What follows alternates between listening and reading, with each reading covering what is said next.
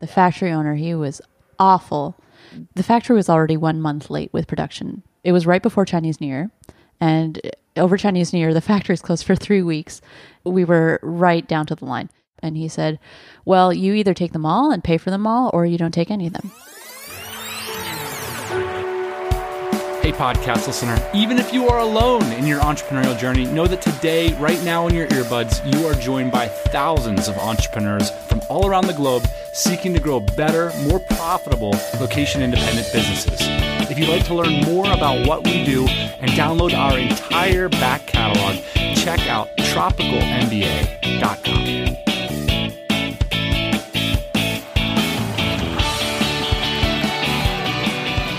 Hey, yo, happy Thursday morning. It's a TMBA podcast, the show where we believe building a profitable business is the best way to create more personal freedom for you and your family.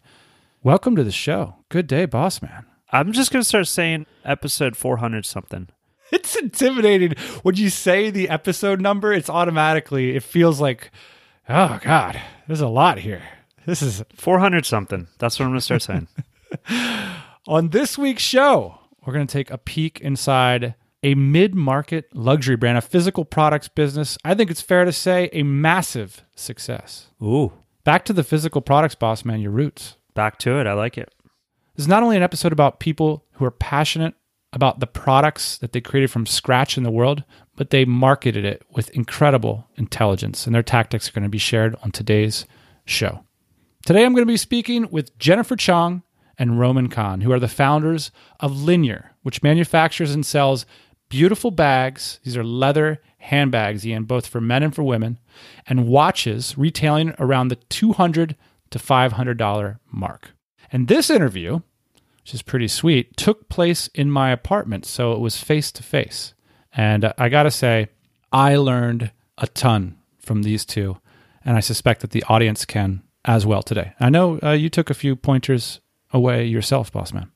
Yeah, I mean, you were so excited about talking about this interview and talking about the business that they had built. You actually called me up right after you did the interview with them, just gushed to me for like 30 minutes. Totally true. Stick around and you're going to hear what just was so inspiring and things that I think you can implement in your business. We're going to be talking about the state of Facebook ads and what they can do for your business from two people that have a really unique view on this marketplace. Okay, we're talking about a high ad spend here. We're going to talk about hiring and the risks of waiting too long to do so. Are you waiting too long to hire that key team member? Which, by the way, Jennifer and Roman are hiring right now. So if you do resonate with their message, get in touch. We're going to talk about how to research the marketplace. We're also going to talk about dealing with factory owners and how to find key suppliers. I know you're intimately aware of how difficult it is to find great suppliers. I am, but I wouldn't say just stick around to this episode if you're only interested in physical products because you guys go into a lot of detail about marketing and other aspects of running a large company. Absolutely. You want to have a million dollar Kickstarter campaign and much more marketing advice? Stick around. So I start this conversation by asking Jennifer and Roman how they hit on the name and concept for their brand. And just a clue Roman's first language is Norwegian.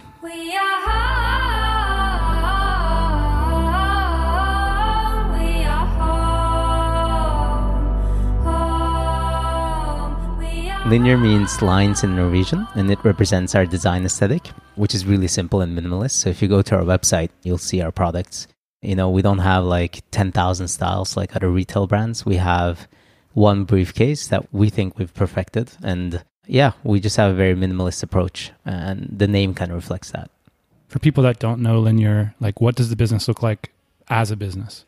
So, product wise, we're in two categories. We're doing leather goods, which includes bags and wallets for men and women. And then we have watches as well.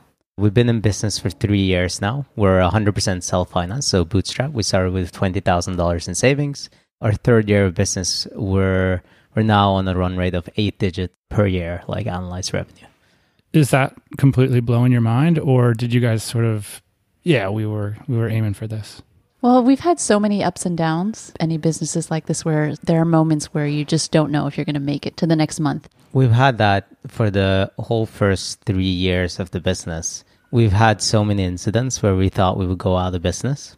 and we're finally above that like threshold because we built a business with one and a half founder. So at one point, I was working a full time job paying the bills while Jen was working on Linjer full time. And then we switched roles. So we've never been able to reflect on where we've come today because we're always running to the next milestone. And the next milestone for us is trying to figure out how we can, you know, when we talk about our competition, we don't talk about other brands, other startup brands in the same categories. We talk about Kate Spade, Michael Kors, the big ones, the four big ones in our in our categories. Who are the other two? Coach and Tory Burch. Together, they have 60% market share in the handbag and affordable luxury market. We think they're doing a crappy job with product. We think our product is superior. It is, not to be too cocky, but it is a lot better than their products. And you can learn about that through our content marketing. But what we talk about now is like, how can we get there? And that's kind of what we're focused on. So to answer your question, whether it's blown our mind or not, I don't think we've had time to even reflect on that until you've actually asked that question. My mind's not blown right now No. because I just feel like we're on a long journey. Yeah, exactly. We're just moving forward and putting one foot in front of the other every day. What are the things that are keeping you up at night that's threatening the business?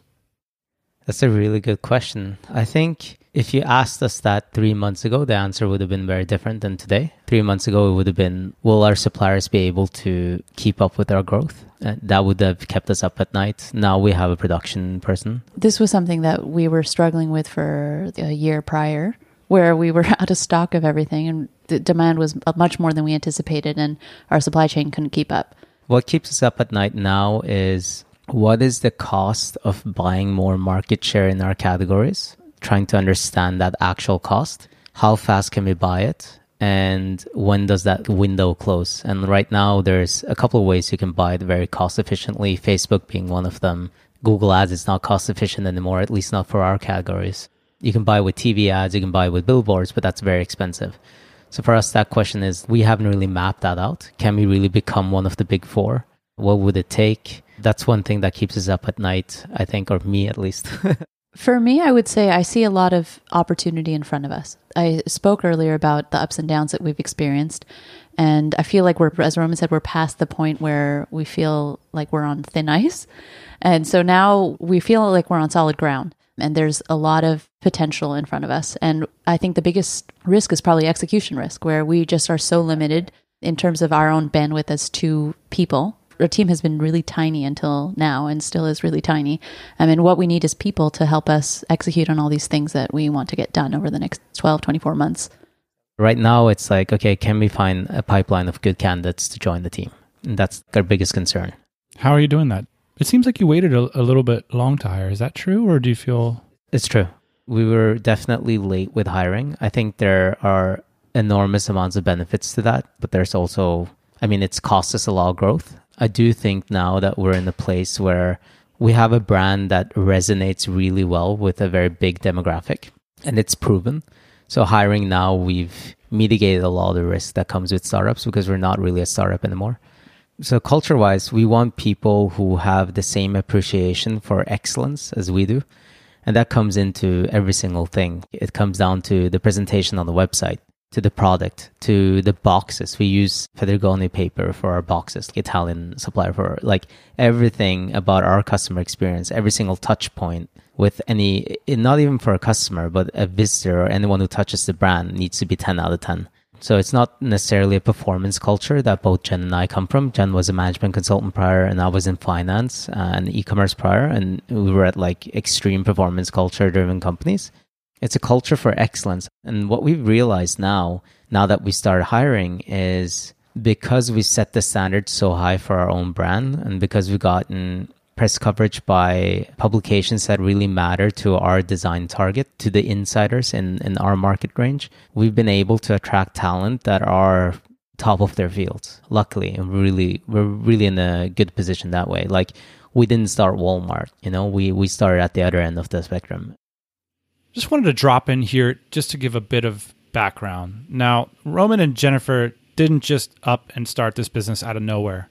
Their experience before starting their own business was extensive. So, Roman was the managing director of a property under Rocket Internet. So if you're familiar with startup world, you might have heard of, of Rocket Internet, and he played a significant role in a few of their important properties in Asia. He's also one of the most knowledgeable people I've ever met about how Facebook ads work. And if you're interested in hearing a little bit more about that, we'll get into that towards the end of the show. And we'll also have the time code for that in the show notes. So you might be able to click through to your phone and see. Jennifer, on the other hand, was a highly paid management consultant.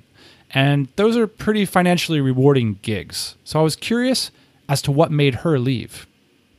Well, I was really tired of consulting after about two and a half years of it. I felt like I'd learned a lot and I didn't want to continue working in that world because I really questioned the value of a lot of the work that I was doing. And so I quit because I had an idea to start my own company. I started Linjer because we were solving a real need that Roman had, which was that he was looking for a leather briefcase for work and he couldn't find one that was really well made with really high quality materials, nicely designed, didn't have a huge logo on the front, and wasn't like $3,000. And I saw an opportunity to make a briefcase that met those criteria and sell them online to people for a lot less than what they would have to spend with a luxury brand. You call this the elusive briefcase that did not exist. Exactly. It's so strange to me because we're talking about bags and eventually watches, guys. Like these are everywhere. There's bags and watches everywhere. Wasn't there a part of your mind that was like, the world doesn't need another bag? It's interesting because you always hear people saying, like, okay, so when we went into this, I can't recall a single friend that supported us in the idea of launching this brand. you know, I would just call them out on their bullshit. They'd be like, oh, this is great. I'll be like, no, you're lying. this is not great. I can tell on your face. 99 out of 100 people. I, no, I can't even think of a single person that thought this was a good idea. Not a single one. So why did we do it? The market is competitive, yes, but it's a $50 billion market. We never looked up the market size, but you go out on the street, everyone is wearing a watch or carrying a bag. The market is already established. You're not trying to create a category. That's a very business centric way of thinking about it. But there are a lot of bag and watch brands out there, but every brand is telling it its own story and offering different value proposition. And where we saw a gap was for really high quality products that were not crazily overpriced. What is that value proposition? Linjer is a brand making high quality bags and watches, and we use the best raw materials that we can find. So, full grain vegetable tan leather, which is tanned in a very artisanal way, the highest quality zippers. On our watches, we're using sapphire crystal, just really premium components. And we're working with the same suppliers as luxury brands. So, we sell directly to our customers and we can sell our products for a fraction of the cost of what the equivalent products would cost with luxury brands. I think our customers are also extremely smart people. So, what they'll do is they'll spend a lot of time researching products before purchasing them. So, you know, they'll go beyond the Amazon review. They'll go to greater lengths. They'll spend a couple of hours researching what the best bag is out there or, you know, what, what you can get for your money when you're looking for a bag for 500 bucks or whatnot. And then they'll land on our page, read about the materials we're using, educate themselves, and then make a purchase. So there's clearly a market for smart consumers that are not being catered to, and we feel like we're doing that right now. This week's show is sponsored by VideoBlocks, a service I really wish existed when we started our first business. That's because VideoBlocks.com solves a problem that we and most other business owners have. Imagine that urgent moment when you need video footage or an image for a marketing pamphlet or a video online, but you can't find anything that's good quality and that you have the rights to use. Buying rights on images, video, and sound is expensive and tedious, and the free stuff on the internet was risky and unprofessional. Videoblocks.com solves all that hassle. Sign up for your seven-day free trial today at videoblocks.com slash TMBA and you'll get access to a library of high quality media valued at over $10 million for only $149 a year. And that library includes video, photography, sound effects, and more. For your annual membership, you'll have access to unlimited downloads completely royalty free forever. That's a pretty sweet deal. And they make sure that new clips and images are being uploaded and available to you all the time. So check it out. What do you have to lose? It's a seven day free trial. Go to videoblocks.com slash TMBA and get all the stock video and images that you can imagine for the low price of $149 a year. That's videoblocks.com slash TMBA. Let's talk about the briefcase. So you guys sketch up this elusive bag that you've been wanting for years. You got a sketch. What do you do? I mean, where are you living? Are you in Dubai, Hong Kong? What What are you guys up to at that moment? We were flying everywhere at that time. So one of the first things I did when we started working on Linjer was to fly out to the Paris Leather Fair. It was called Cuir Paris, and now it's called Première Vision, I think. They have these trade. The leather industry has about three or four trade shows every year, and they're incredible. All the tanneries set up booths inside a huge expo hall. They'll bring 20 or 30 hides and hang them all up. So you're just walking through this place and there's leather everywhere. And they're showing their latest articles and they have all these swatch books. And basically, I, I showed up at that fair knowing very little about leather, but I wanted to take that time to go meet a bunch of suppliers and learn as much as I could about the product. With that knowledge, I mean, I came back and we were working on the, the sketches, found a, a, few factories to help us make prototypes. And man, this was such a long process getting the design just right because you'd send them sketches and they would interpret it however they would.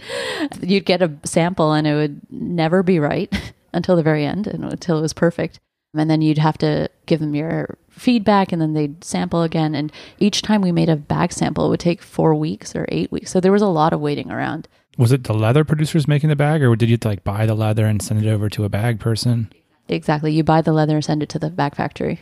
It's a very, very complex supply chain, actually. Bags are like incredibly difficult to make. Especially with the leather that we're using, which is vegetable tan leather, because it's very natural and very specific, and not a lot of factories know how to use it because it's only 10% of world leather production because it's kind of a niche thing used in higher end products. You guys mentioned it was really hard to find these factories, like the factories that Coach uses and stuff. They do everything they can to obscure that basically. Yeah, and Coach wouldn't be able to do what we do actually because the bag is constructed in a very particular way, and Coach doesn't use the same high end leather as we're using. So you have to go even further up market, right? Quite a bit actually.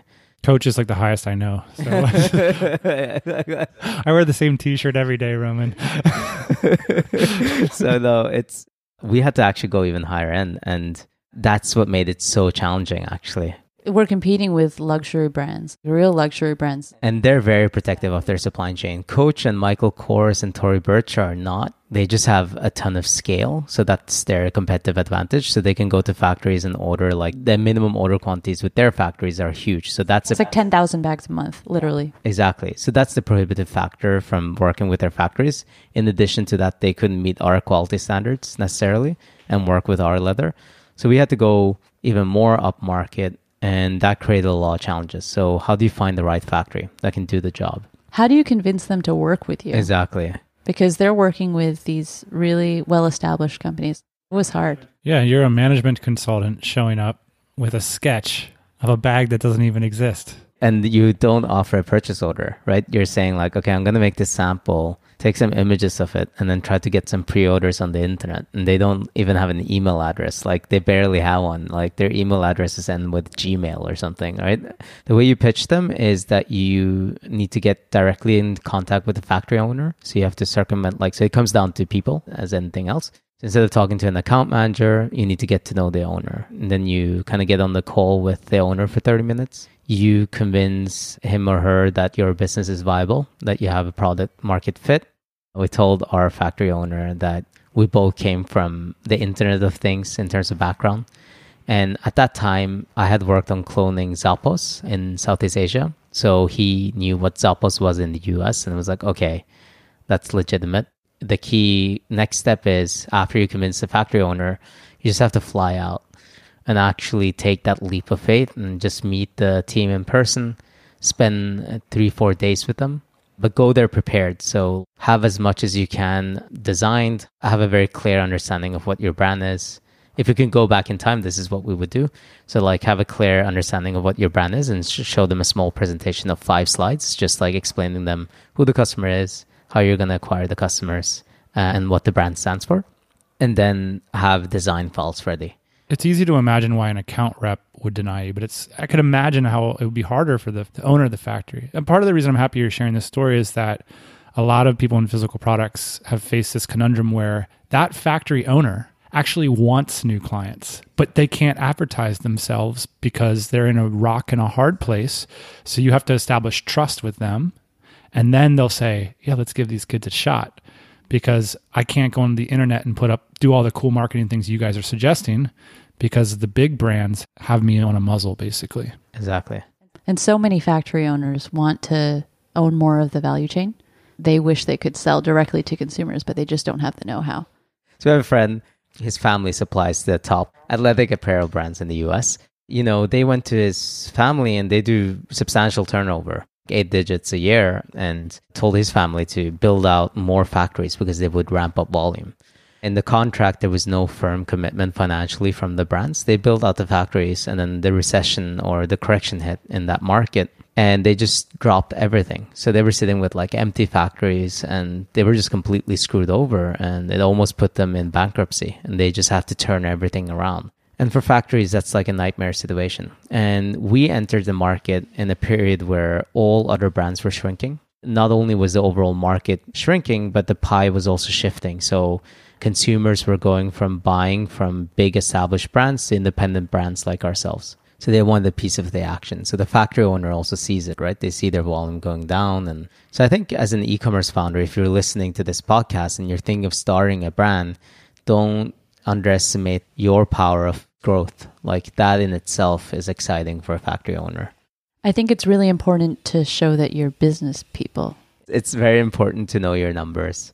Think of it as Shark Tank, right? You go into the factory, the factory will ask you, okay, what does your balance sheet look like? And you'll be like, okay, my balance sheet is my personal bank account. you need to see beyond that.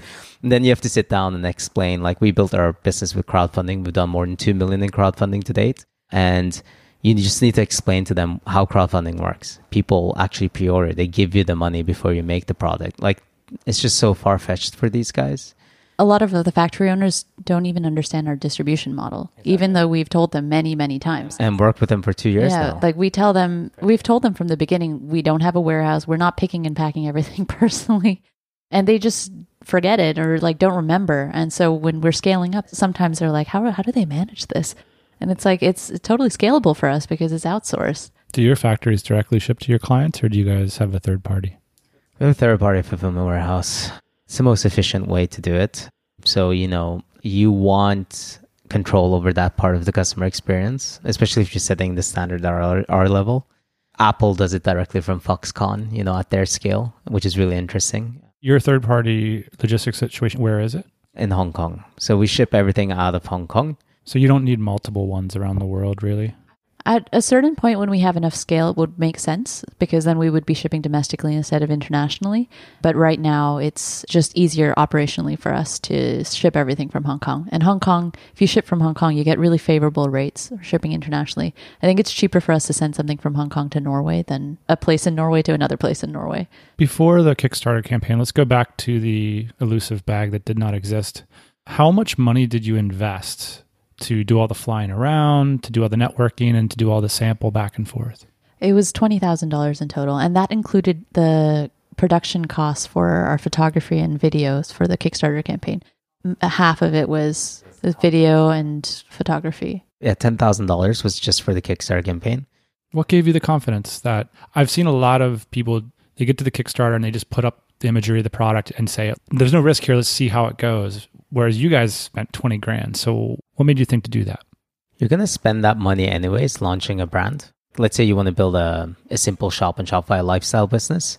You're definitely going to spend $1,000 a month building that brand, and it's going to take you six to 12 months to do it. And what we decided to do is take a very compressed approach, like launch approach to it. So we were like, okay, let's go big or go home with the Kickstarter campaign.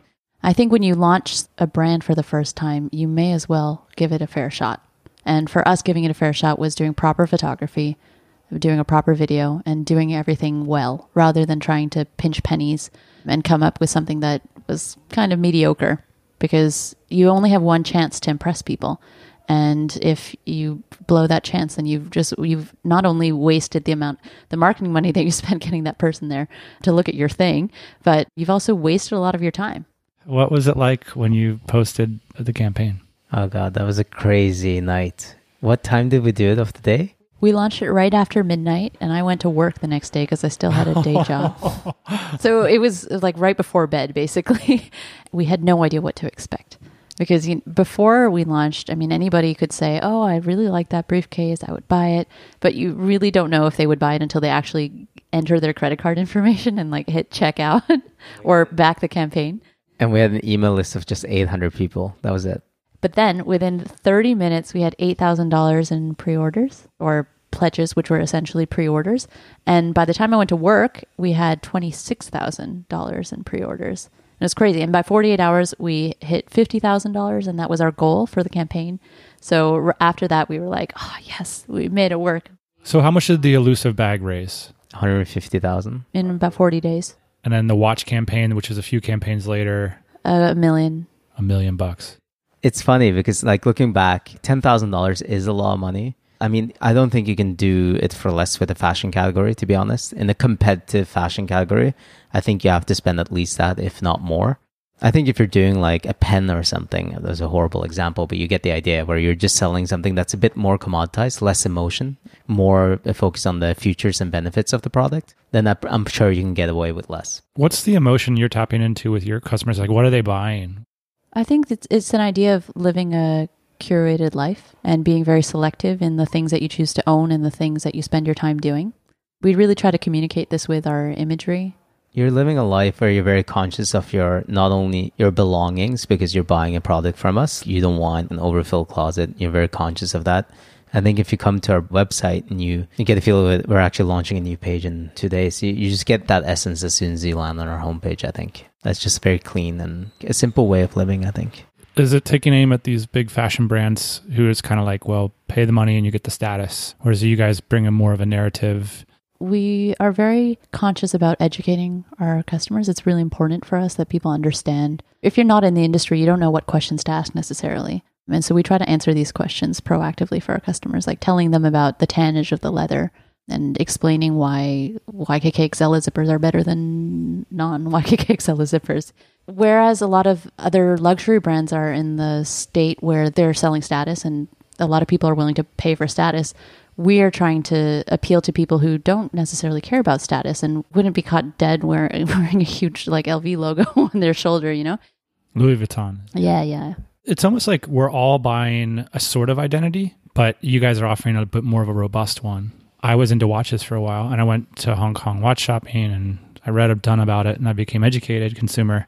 And I ended up with a $150 watch that I found like pretty rare on the, what is it, Casio.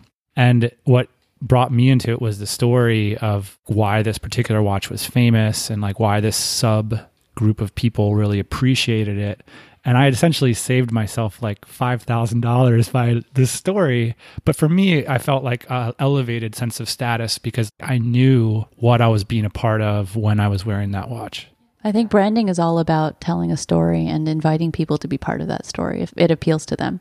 Give them a sense of belonging. When uh, we talk to our customers, we still do customer tickets. You know, you hear these recurrent themes like our customers are buying our bags because they don't want to be a billboard for a brand. Like we don't have flashy logos on the outside of our bags and they're curious. You know, they, as Jen said, like we provide the content on our website, but they're, they take the time to actually click through and read it. Like yourself with the Casio watch. They'll, they'll take the time. So that's our brand essentially. So backtracking a little bit, we launched the briefcase campaign $150,000 later. We're still had this arrangement where Jen was still working full time to pay the bills. Because it wasn't big enough to like for both of us to quit. And then we launched a women's campaign that, that did $400,000 This is women's bags. women's bags. Eight months later, roughly, or nine months later. And that's when we were like, okay, we've done 400,000 now. Jen quit her job and we both went full time into it. You know, then we launched our watch campaign. I think our families thought we were crazy, both working on it full time. And we launched the- the watch campaign, which did a million, and we were still just the two of us and one intern. And that took off. And I think that's really when people started taking us seriously. My mom still doesn't take us seriously, I think, but definitely our friends. I think they they were like, "Hey, they're onto something." They were like, okay, this is a business. This is like gonna survive. Now, it wouldn't be as compelling a story as it is if everything went swimmingly. Does it ever? certainly not in entrepreneurship, but I think you can extend that an extra level for physical products, which have their own set of challenges. Gosh. With their second product range, women's bags, Jennifer and Roman had one of those very special entrepreneurial moments.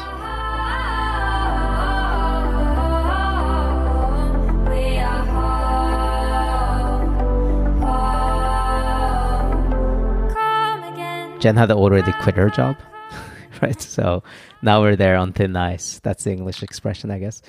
And we're both in it. And we go to the factory.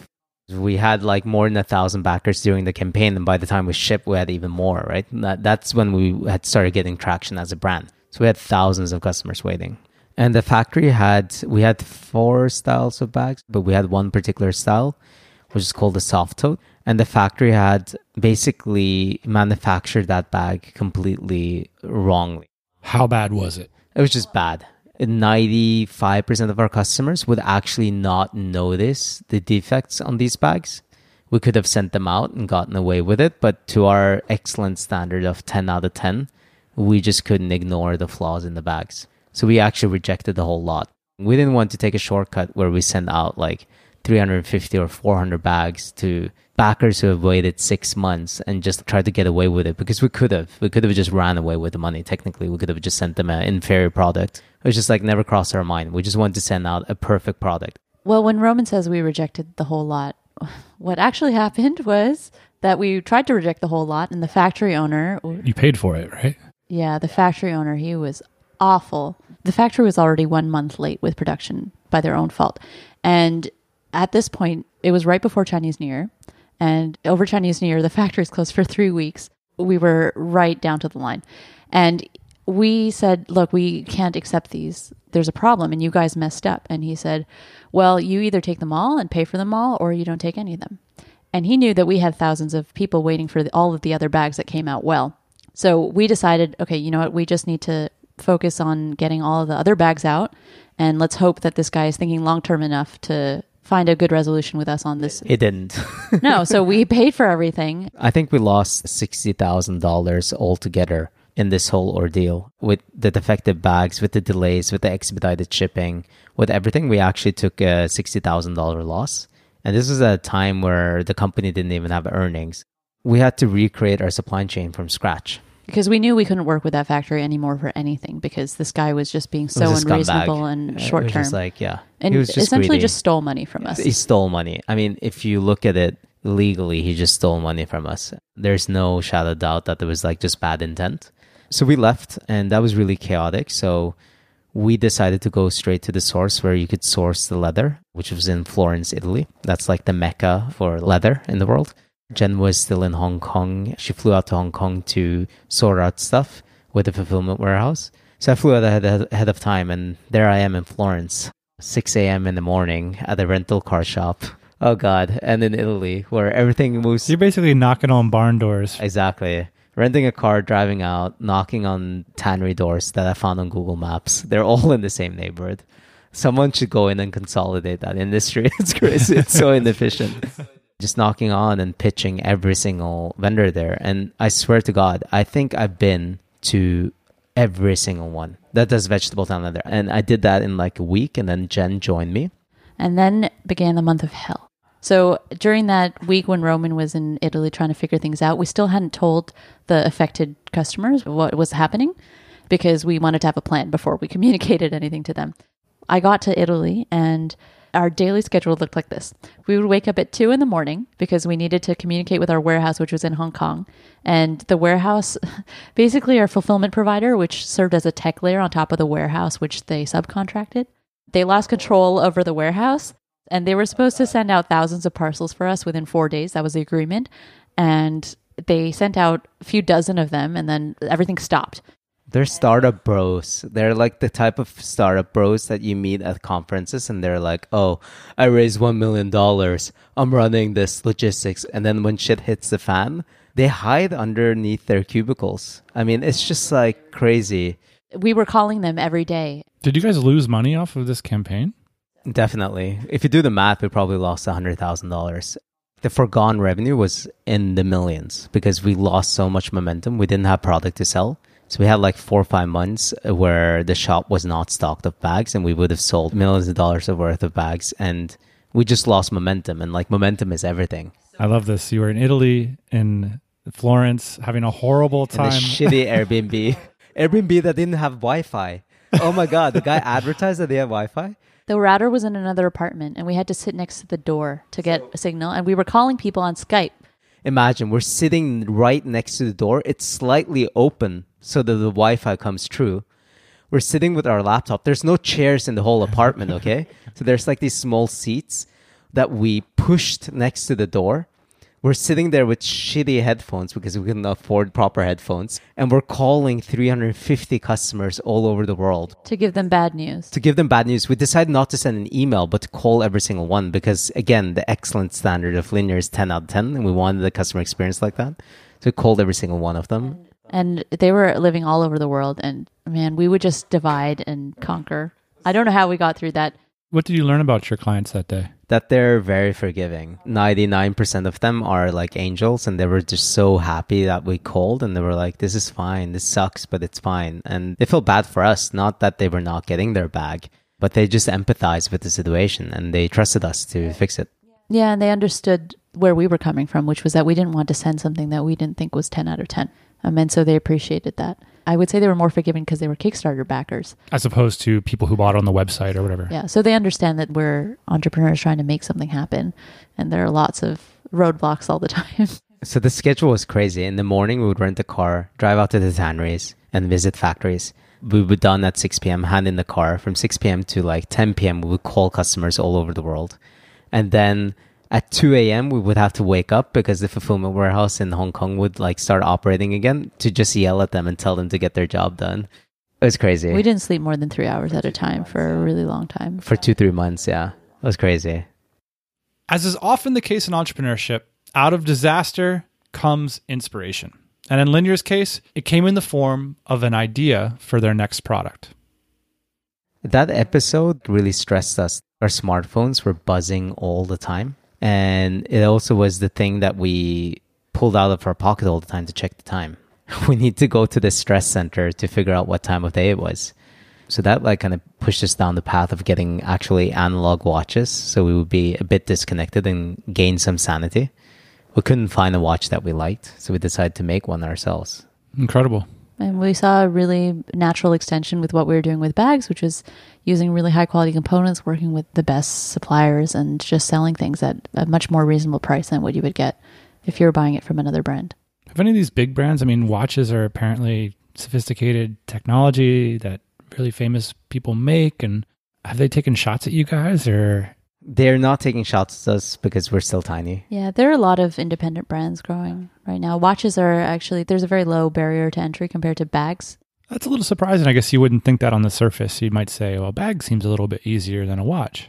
It doesn't move, I guess. No, that's a really great point. Yeah. But uh, I mean, the, the movements, if you buy the movements from a reputable supplier and then you have a factory that knows what it's doing to put the movement inside the case and make sure everything is working, it's pretty standardized, I would say. Whereas bags, they're three dimensional. You have, so behind the leather, you have like a lot of reinforcement. And you Italians. have lining. When you have Italians, it's just your supply chain. It gets a Yeah, little more complicated. yeah, exactly.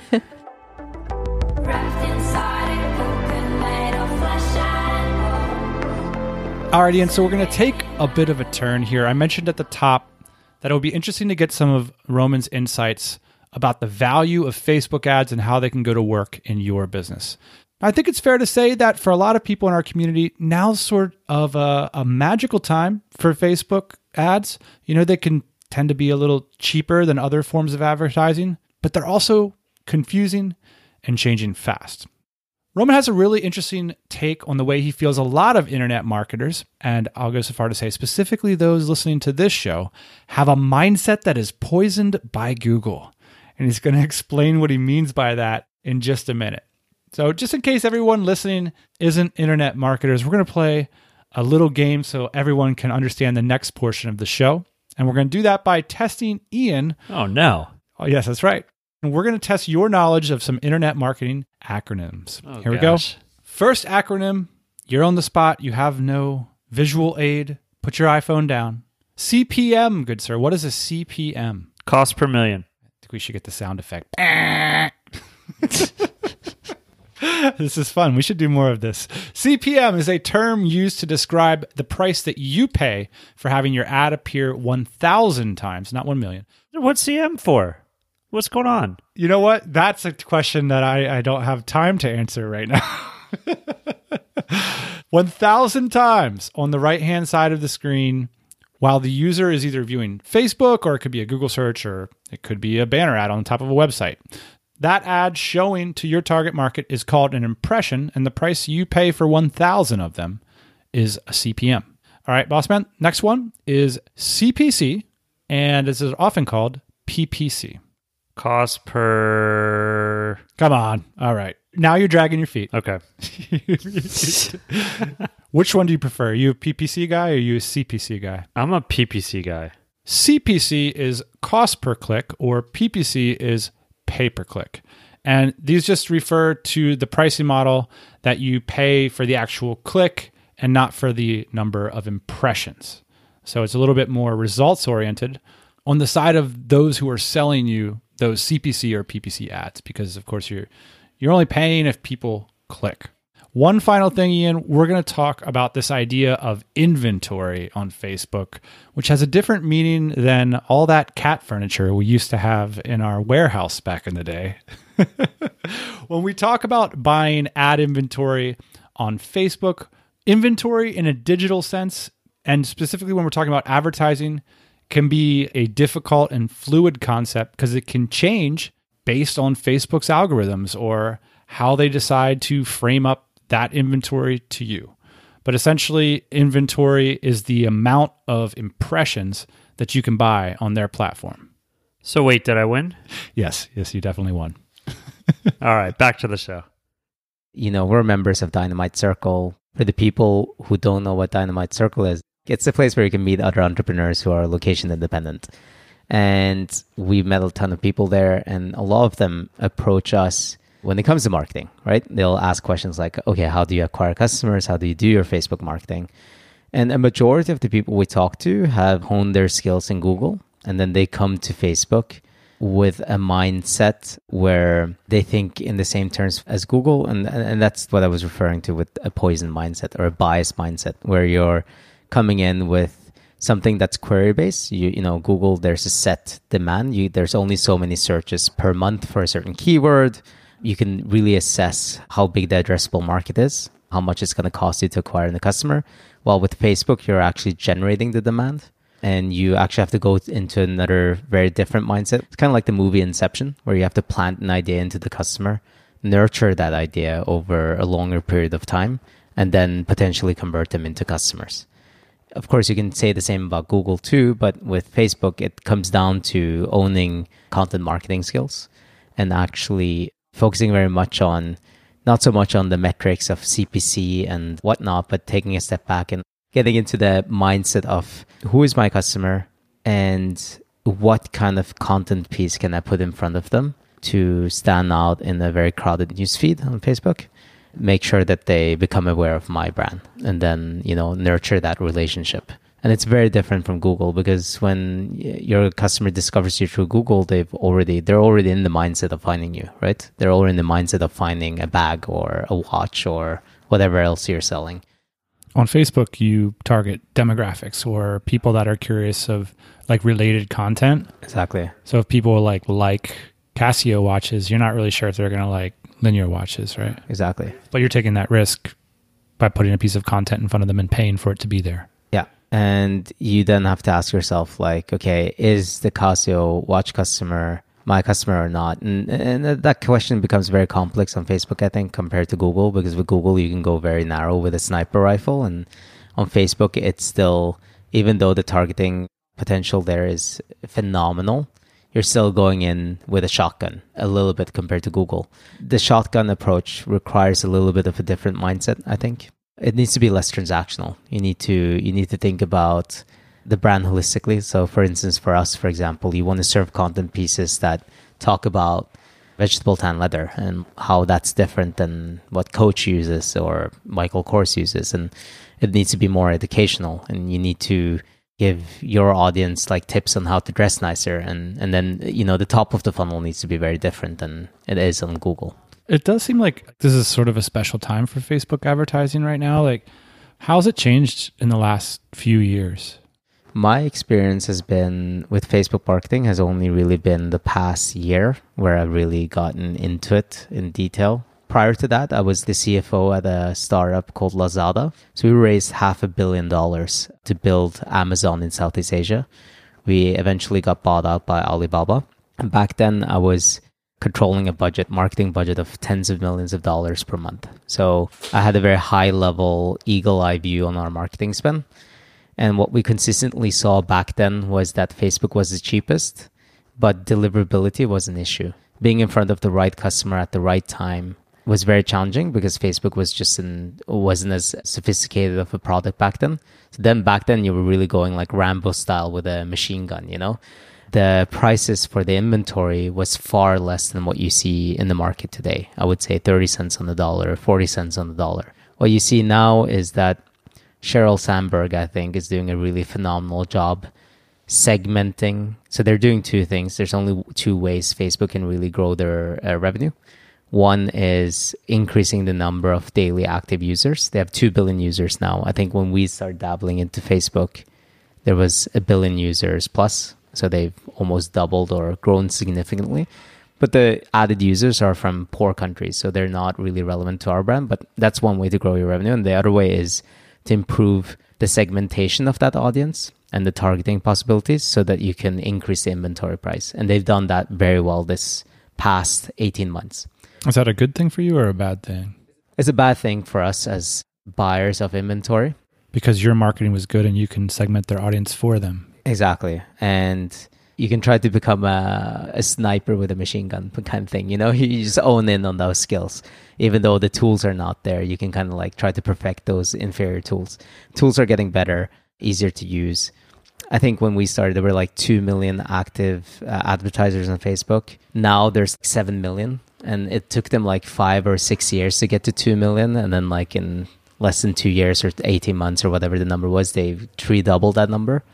Another big change we've seen is that a lot of larger companies are now getting into Facebook advertising. There are some stats on the budgets of Fortune 500 companies for Facebook ads, and I think it's like doubling as a share of their marketing spend every year. Exactly. It's still in the single digits, but as, as soon as they move their billion dollar budget over to Facebook, That's bad news for us. I mean, it hurts a lot right now because with a lot of VC funded companies just spending willy nilly on Facebook.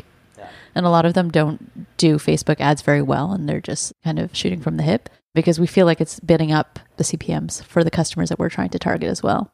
I mean, you can, all, of course, bid on a CPC basis too. Facebook allows you to bid in different ways, but the underlying way they charge you is on an inventory basis for impressions.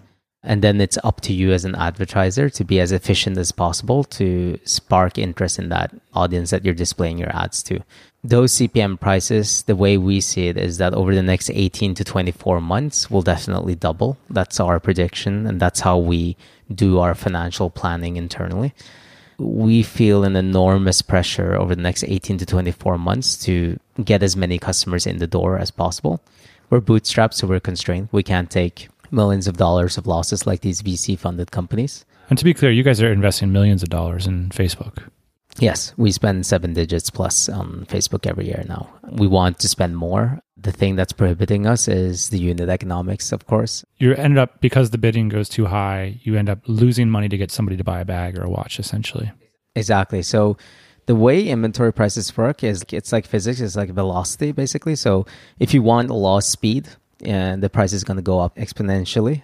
If you, for example, want to be in front of 10,000 people today, you're going to pay a lower unit price than if you want to be in front of 100,000 people within the next 24 hours. And the reason for that is because there's only a set amount of inventory for the target demographic that you're going for. And if you want to buy a lot of that market share, literally that market share of inventory, then Facebook is going to charge you more because that incremental share is going to come at a higher price. The idea is that if your brand's really, really big, that is the same as having a lot of velocity because you need to move a lot of bags every single day. When you said velocity, I was thinking, okay, I'm going to have an Indiegogo launch. So I'm going to buy all the inventory on Facebook for bags. and that's going to be really expensive, but it's for my launch. But launching for a small brand is the same thing as Wednesday for a big brand. Exactly. That's a good way of saying it. Yeah. They're paying exponential rates for the highest levels of that inventory on a daily basis. Exactly. And what happens is also what you see with Facebook. And we talk to a lot of people at Facebook. We have friends who work there.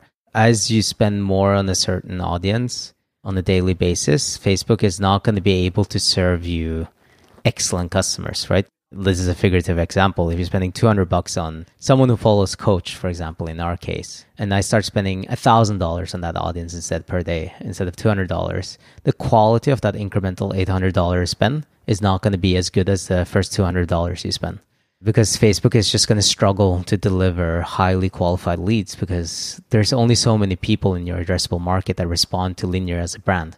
Going back to it, over the next 18 to 24 months, what we see is we see a market where Sheryl Sandberg is still going to kick ass and do better segmentation and provide new products like Instagram ads, you know, refine that, make it even better, add video ads, build out on that. And there's going to be more exciting stuff but that's not going to necessarily compensate for the underlying trend that Jen uh, touched upon, which is Fortune 500 companies plunging money into this platform. We're going to be priced out. We're going to be priced out. That's fact. And as soon as you accept that fact that you're going to get priced out, I mean, we're not going to get completely priced out where we have to stop spending money on Facebook altogether, but there's going to be a set ceiling on how much we can spend, the same way there is on Google Ads right now today. So once that happens, and, and that's the first part of this interview, you asked us what keeps us up at night. Is going back to that topic where like this is something we think about a lot right now. What can we do the next 18 to 24 months to really take the brand to the next level given these constraints? So our constraints are Facebook prices are going up. We're bootstrapped. We have a set budget. And then third is like cash flow. Like how do we balance these three things to really take this brand to a level where we're competing with the big four and there's a couple of paths we see. I mean, we're brainstorming, I'm hoping like maybe in a year from now we can come back and talk about it if we if we've been able to execute on it. But yeah, that's what keeps us up at night. It's interesting because I've seen this with a lot of product brands is that you start with these like outside strategies and as you sort of your company morphs to be more like the big incumbents, you start to use more incumbent strategies and it becomes more difficult to model their strategy. You continue have to find a fresh way. It doesn't seem like it's going to be too much of a challenge for you two, though, to find some continued clever ways to gain fans. I hope you're right. One of the things that you guys speak about Linjer differently than like Coach doesn't say that their customers are a community, but you always say that yours are a community. So why do you do that? I think it goes back to how we were born. A few months before we launched our first collection, which had the soft briefcase at the center, we started a thread on Style Forum. Is it like a nerdy forum for super fans? Yeah. It's like the watch you seek for watch. Yes. Okay. Yes, for men's style. And there are a lot of guys who are into suits and shoes and bags. That's 2.4 million unique visitors a month, I think. Yeah, so we started a thread there and we basically introduced ourselves and said we identified a need, which was that Roman couldn't find a briefcase. And we decided to make it ourselves. And here's some photos of our prototypes. What do you guys think? And they loved it. And they loved it. And there were so many guys there who basically said, I've been waiting for this briefcase to be made by somebody, and you guys have made it. And so we fostered a very active community there. For a while, when that thread was active, we were the fastest growing. We had 2,000 posts before we shut it down. It became so active that at one point it just became a distraction. We just didn't have time to spend nurturing that community. And there was a lot of discussion between us and them. We listened to a lot of their input for future products and different colors and They brought in the female customers, actually, their girlfriends or wives or sisters or whatnot, to the, the women's campaign. That's why that became so huge, also. So that was a really important ingredient. That's why we talk about community because at the end of the day, it is a community around the brand. I just have two more questions. So one's t- very tactical, which is just to tell me a little bit about your live chat strategy and how that works in your business. Where live chat has been really helpful for us. Before the launch of our watch collection, we set up a landing page to collect people's email addresses for people who are interested in the, in the collection and who wanted to know about it when it launched. And we set up live chat there because it was only live for a week and it was incredibly helpful because very quickly we identified a lot of things that we weren't communicating properly. And so we were able to make changes really, really quickly with that live feedback. So it was through that process of having a lot of traffic going to our landing page and hearing the questions that people had that we were able to understand what questions people might have when they landed on our actual campaign page when that was live. And so we were able to kind of anticipate those things and deal with them and address those issues before we even went live. Which reduced the amount of emails we were getting and like conversion rate was super high for that campaign. So that was like really really good insight we actually wrote an article about it or we got into it by the hustle so if you're like looking into the specific tactics you can just google it and you'll find that article that has all the download and like how you actually do that a stranger consulting assignment for you guys. I'm going to ask you to go back to yourselves four years ago, sit down at your desk, and give you some advice on the business ideas in your head. Like, what do you wish you knew now about the journey that you guys have been on? Personally i came in with a huge bias that paid marketing doesn't work from my days at rocket internet. Because rocket internet spent billions of dollars on paid marketing and just made losses and losses. So i came in with this bias where i was like okay paid marketing doesn't work which is really stupid now that i think about it in retrospect. I think i would have told myself while i was at rocket at least that like we don't have the smartest people doing marketing here and the incentives are not correctly aligned compared to if you're running your own business. I think that's the key message I would do is like don't go into this business with biases that you built up from your previous work experiences. I wish I would have told myself to try to get experts and consultants and friends to give advice on specific things on domains that they they were familiar with. And we went a really long time without having a bag expert on our team. And we were relying too much on our vendors to do a good job. I wish that when we were setting up our fulfillment operations in Hong Kong that we'd spend a lot more time asking for references from our suppliers to understand exactly what the experience was like working with them so we could have avoided that fiasco that we had with our Kickstarter fulfillment. I wish that we'd spent more time actively seeking out other people who currently work in the industry to get their advice and just make connections. I think there's a lot you can learn from people. Guys, thanks for sharing your story on the show. Thanks. Thanks, Thanks, for having us.